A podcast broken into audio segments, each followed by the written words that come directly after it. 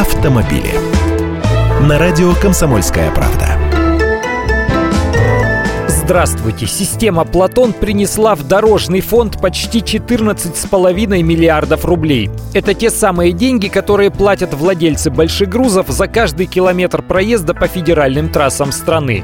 Сейчас 95% крупных российских грузоперевозчиков зарегистрированы в системе, платят, ибо никуда не деться, движение машин отслеживается, штраф от 5 до 10 тысяч рублей.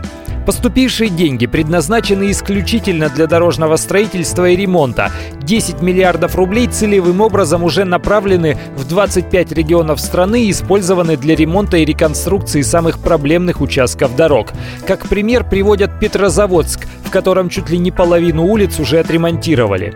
В Петрозаводске я давненько не был, а Платон штука пока еще новая, с ноября прошлого года стали брать плату. Сначала было много шума, но постепенно улеглось. На первое время был назначен невысокий тариф – рубль 53 за километр, но весной должны были поднять до трех с копейками. Оставили на прежнем уровне, а теперь вспомнили и с такой инициативой поднять тариф уже выступил Росавтодор. Да и Минтранс жаловался еще летом, что не хватает им этих денег. А задача строить больше дорог, а старые ремонтировать никуда не уходит.